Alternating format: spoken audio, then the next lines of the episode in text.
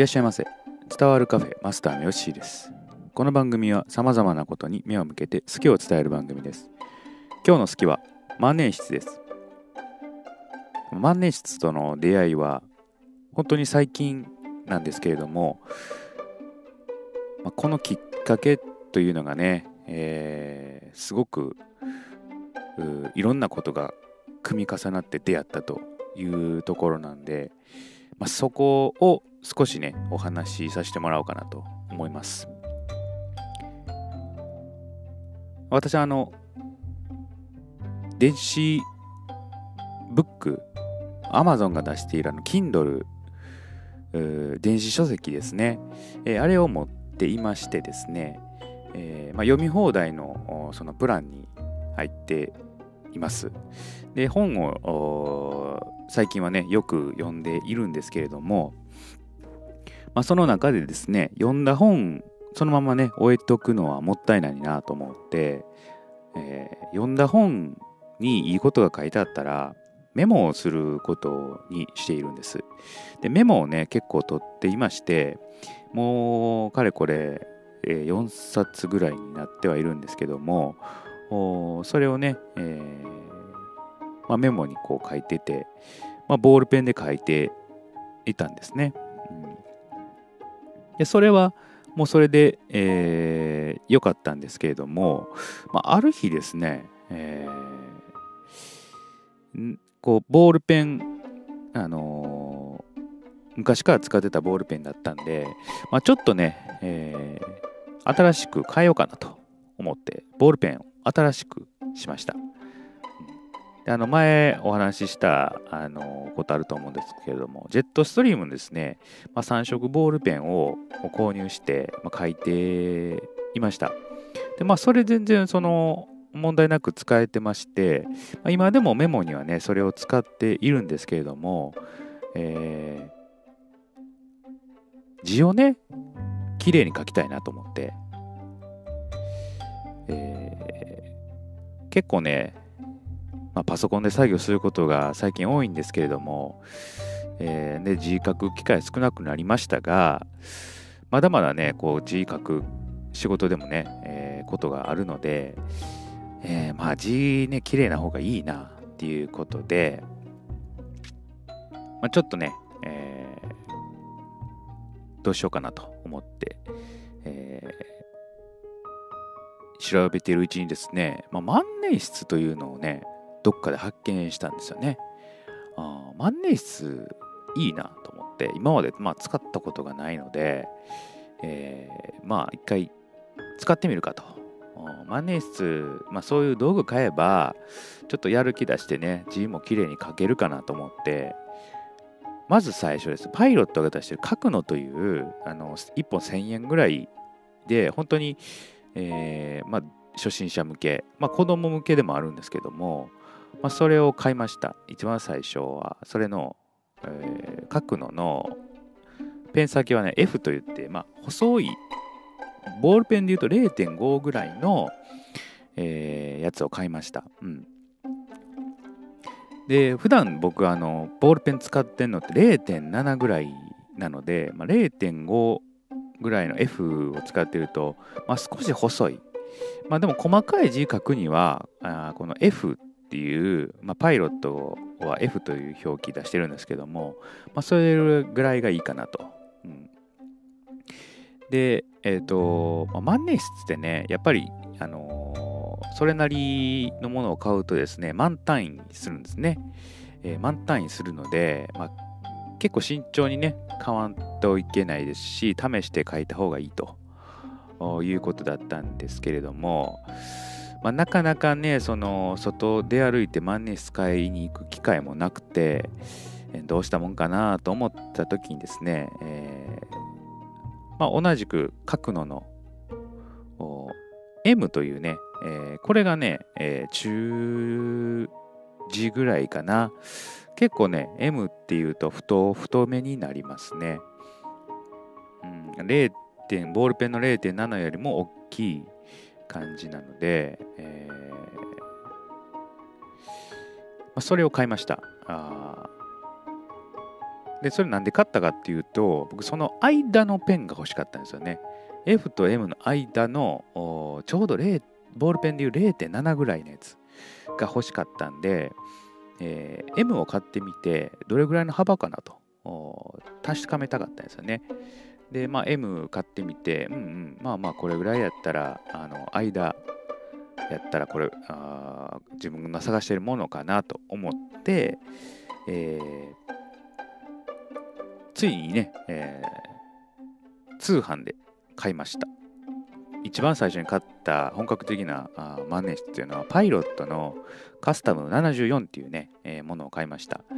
えー、これねペン先は FM というね、えー、サイズ買いました。ちょうど僕がねあの欲しかったサイズあの太さだったので良かったなと思いました。まあ本当はあのお店にね行って試し書きして、えー、合うのをね買うのがいいんですけどもなかなかちょっとね、えー、外も行けなかったんで、えー、通販ですけど買いました。ただ僕それでもすごく満足して万年筆そこからねすごく興味持ち始めました、うん、でインクもねやっぱりあのいろいろあってですね僕あのパイロットの3色入っているインクのやつを最初買ったんですね。でえっ、ー、と月夜というやつとなんか黒のやつと、えー、コンペコンペッキやったかなコンペッキかなんかそういう色の青のねちょっと鮮やかな明るい青のやつが入った、えー、やつを購入して、えー、インク使ったんですけどもすごくいいです。本当に。万年筆で書くとですねあのインクがこうねにじみ出て、えー、濃かったりちょっと薄かったりとかねそういうこう色の加減がね文字書いてても出てくるんですごく面白かったなという感じはしております。うん。えー、そうそれで日記も書いているので、えー、日記もね、あのー、マネースで書いております。うん、こう使いたいからこうねなんかこうやり出すっていうね、うん、そういう感じかなと最近は思いますね。使いたいから書いてるというね。うん。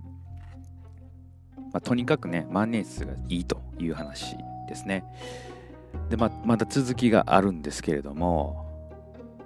万年筆ね、どんどん欲しくなるんですよね。使っているとインクもそうなんですけども本体万年筆が使いたくなる買いたくなる。悩みました。すごく悩んでですね、えー、ペリカンというね、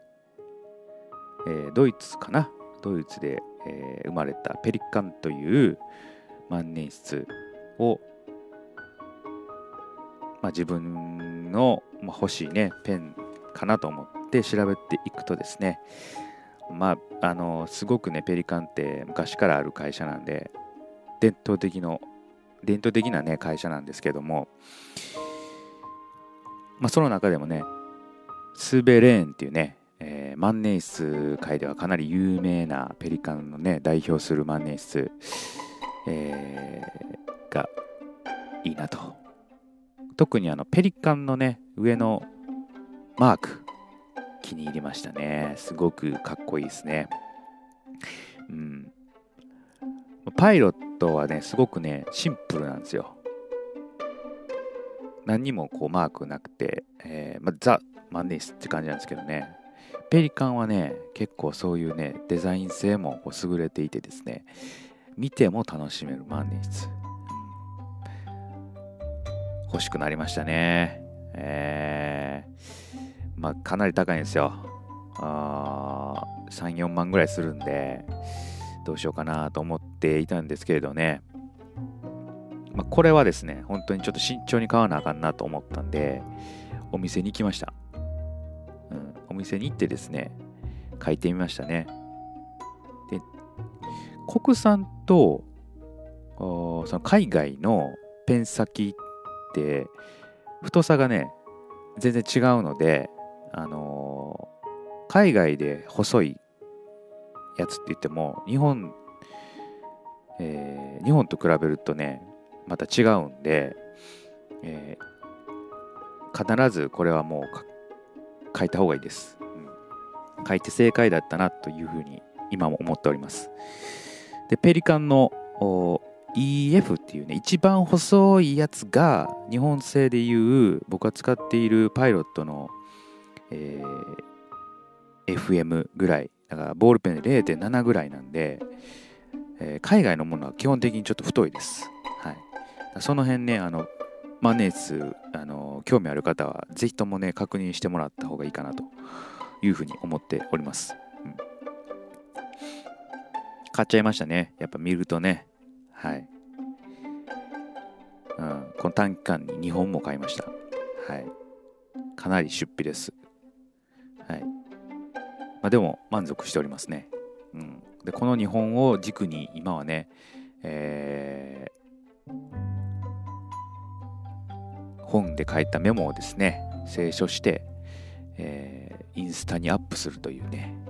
なかなかこう、今までしなかったことをね、やり始めております。えー、インスタもね、ぜひやっていますのでね、えー、どっか見つけられたら、また見ていただけたらと思います。はい。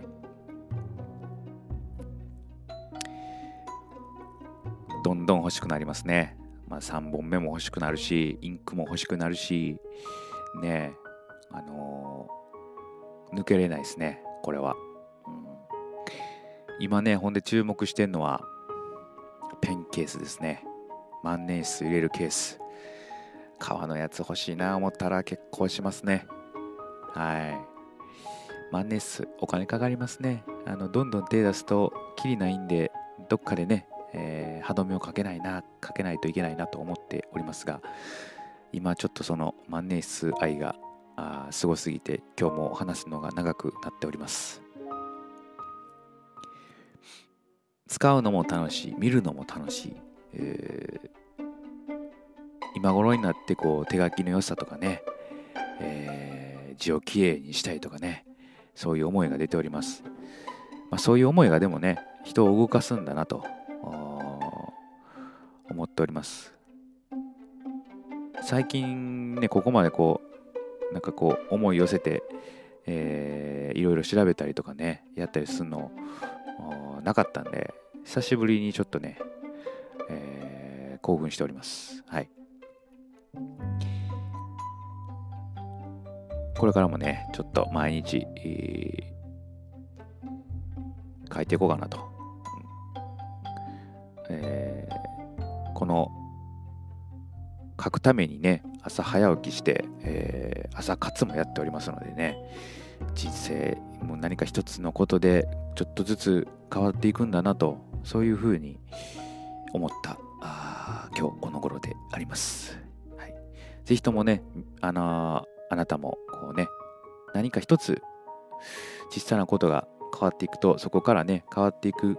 と思いますのでね、えー、いい出会いがあればと思っております。